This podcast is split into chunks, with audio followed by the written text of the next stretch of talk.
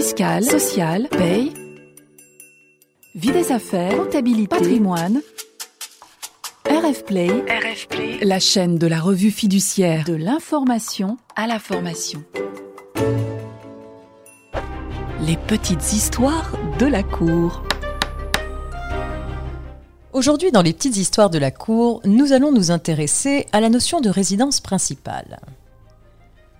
Des époux ayant réalisé une plus-value immobilière en 2015 alors qu'ils étaient non-résidents demandent la restitution du prélèvement des non-résidents, de la taxe sur les plus-values immobilières élevées et des prélèvements sociaux acquittés à cette occasion.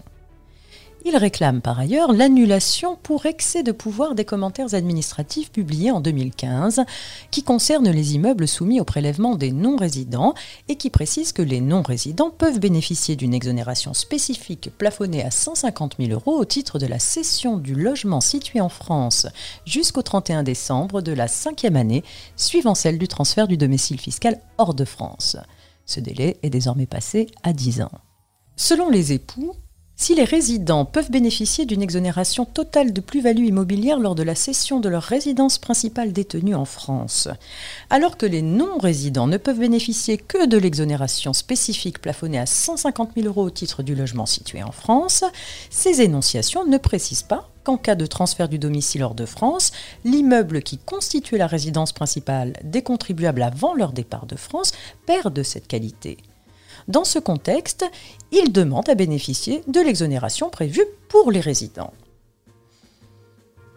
Les commentaires administratifs attaqués ont pour objet d'éclairer la portée du prélèvement des non-résidents avec l'exonération prévue en cas de cession d'allongement en France au plus tard le 31 décembre de la cinquième année, dixième année depuis le 1er janvier 2019, suivant le transfert de domicile mais il ne comporte aucune mention relative à l'application de l'exonération au titre de la résidence principale à des contribuables ayant transféré leur domicile fiscal à la date de la cession de leur ancienne résidence principale en France.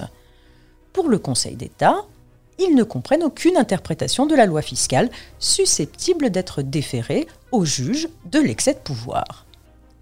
À noter pour les sessions réalisées depuis 2019, les non-résidents peuvent désormais bénéficier d'une exonération spécifique au titre de la cession de leur ancienne résidence principale en France dans des conditions similaires à celles prévues pour les résidents. Les petites histoires de la Cour. Retrouvez tous les podcasts de RF Play et plus encore sur rfplay.fr.